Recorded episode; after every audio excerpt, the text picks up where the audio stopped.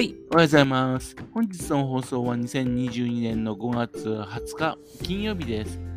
本日は第82回目のお話となります。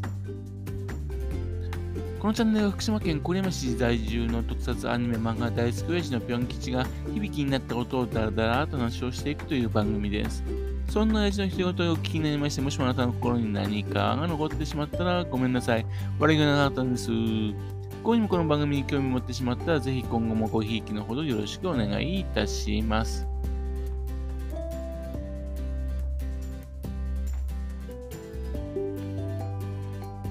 えっと、今回はですね、突然ですがね、ロボットの話をしたいと思ってます。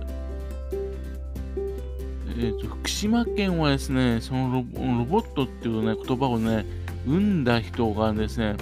生まれた県なんですよっていう話なんですね。まず、ロボットのおさらいからいきますよ。えーまずですね、ロボットっていう言葉はですね、えー今より102年前ですね、1902年にですね、えー1922年にチェコスロバキアの小説家カレル・チャペックによって、ね、発表された戯曲 RUR ロッサム万能ロボット会社においてですね、持ち初めて用いられた言葉です。ただし、この作品に登場するロボットっていうのは金属製のね、機械でなくてね、えっと、化学合成的に作られたね、えっと、ものなんですね。というで、今イメージするメカっぽいロボットではないんですね。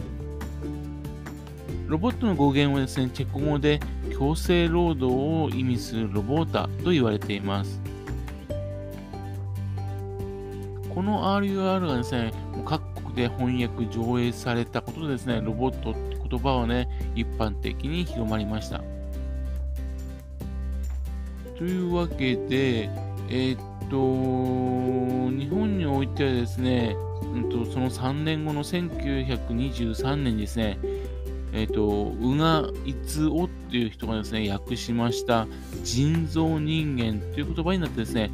日本に入ってきました。ところがですね、宇賀さんはですね、残念なことにですね、ロボットをですね、人造人間と訳しちゃったんですよ。で、そしてそれをですね、日本でロボットと、カタカナでね、訳したのは誰かって問題なんですが、鈴木善太郎さんという方です。えっと、郡山市のね、文学の森資料館、そちらの方にね、ちょろっと名前出てくる方ですね。えっと、明治17年、1884年にですね、郡山市の大町、ね、そちらの方で生まれた方です。均東小学校、朝霞中学、現在の朝霞高校ですね、中退して上京して早稲田大学に入ってね、そしてに卒業されて、朝日新聞の記者となって活躍された方です。で、まあ、あの、長編小説、山荘の人々が、あの、検証で入選してね、そして、えっ、と、小説家になって、そして、えっ、と、大正時代ですね、1922年にですね、今から100年前にですね、ヨーロッパへ旅行しててね、いた時にですね、持ち帰ったのは、さっき言ったチェコのチャペックの戯曲 RUR ですよ。それを、えっ、と、1924年、今から98年前に上演したんですね。というわけで、それはさっき言いました、宇賀さんのやより、うんものより1年遅れなんですね。しかし、ここでですね、えっと、ロボットって言葉を使ったんですね。人造人間じゃなくてね。というわけで、その後、あの、鈴木善太郎さんは様々なあの文学活動を展開して、有名な方になっていきます。で、もう5年後ですね、チャペックが発明してから、あの、5年後にですね、日本においてね、映画人造人間という作品が発表されています。一体どんな映画なのかね、非常に気になりますけどね。そして、7年後のね、1927年にはですね、名作、えっと、フリッツ・ラング監督によるメトロポリスがですね、登場します。ここでですね、メカっぽいですね、ロボットマリアが登場します。で、8年後にはですね、学天則というロボットが登場してきます。この学天則っていうのは、あの、えっ、と、水戸黄門さんやった西村光さんのお父さん、ね、その西村誠さんという科学者によって考えられたやつでね、それはね、えっと、金属型のね、電気で動くロボットでして、それはあちこちの博覧会とか展示されたんで、もう日本中ではね、ロボットっていうと金属製でこんな風にね、えっと、電気で動くんだねっていうようなイメージができちゃったんですね。で、まあ、そういったこともありまして、11年後にはですね、えー、直木賞の直木35によってですね、ロボットとベッドの重量というですね、小説も書かれています。あのー、直木35というのはね、娯楽小説を書く方だったんですね。というわけで、直木賞っていうのは、あの娯楽、通俗小説なんかに与えられる賞なんですね。えっと、運の重蔵によってもですね、人造物語というロボットの解説が書かれます。で、RUR より14年後の1934年にはですね、えっと、ロボットっていうか微妙なんですが、えっと、坂本画長っていうね、漫画家さんによってですね、タンクタンクローが登場します。18年後のね、1938年にはですね、怪奇空物城っていうね、小説が登場します。これあの、銭形平次のね、書いたの、岩手県出身の野村小僧さんです。後にこれはね、ロボット城という名前でですね、発表されるんですね。戦争するロボットの話です。で、この年にチャペックさんが亡くなって、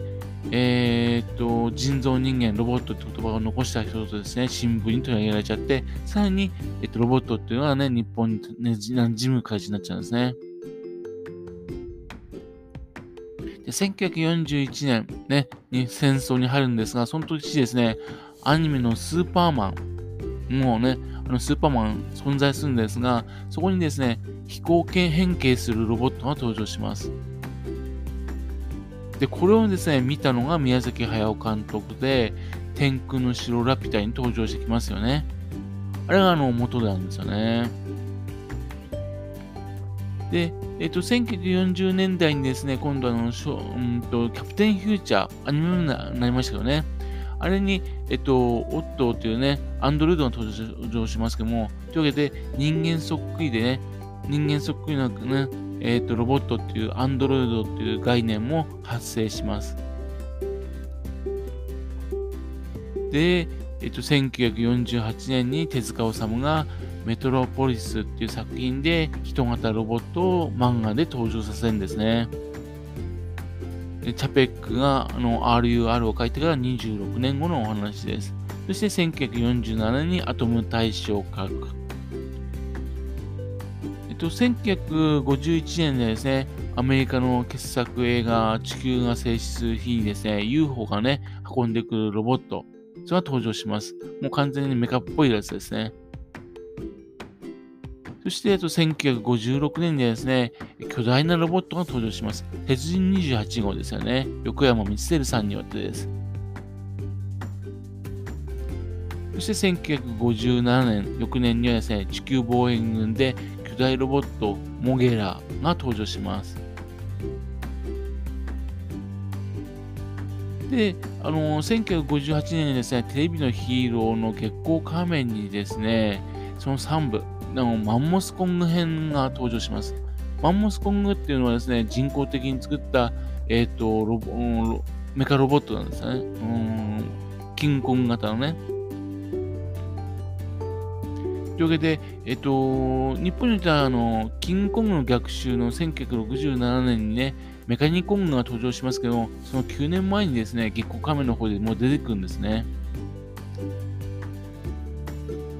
そして1958年には星一さんによってボッコちゃんが登場します。人造美人というね、えー、タイトルで発表されます。で、1959年には実写版の鉄腕アトムと鉄人28号がテレビによってお目見えします。アメリカのミステリーゾーンにもですね、えー、ロボットのロビーがたくさん登場するようになっちゃうんですね。で、1963年に鉄腕アトムがアニメークとしてテレビで毎日見えるようになると。というわけで、チャペックが書いてから43年となります。あとはね、ご存知の通りですよね。ね、まあ、とりあえず、あの郡山市のね、鈴木善太郎さんがですね、このロボットって言葉を作った。それがですね、こんな感じで、えっ、ー、と、日本中に広まったり、あるいは世界の方にね、広まったりとかしてるんですよね。とで、えっと、現在ですね、福島県の方では、南相馬市の方にね、福島ロボットテストフィールドっていうのがね、できていますけどもね、鈴木善太郎さんがね、あの、ロボットって言葉ね、日本に含め、うん、普及させたんだよってことね、気づいてんのかなーなんてちょっと疑問なんですね。えっと、郡山市のね、ビッグパレットでね、ロボット航空宇宙フェスティバルみたいなやつをね、開催するんですが、果たして知ってんのかな全然知らないような気がするんですよね。はい。というわけでですね、えっ、と、今回はロボットの話をさせていただきました。それではまた次回ですね、よろしければぴょん吉のお宅の話にお付き合いくださいね。本日もお聴きくださいまして、誠にありがとうございました。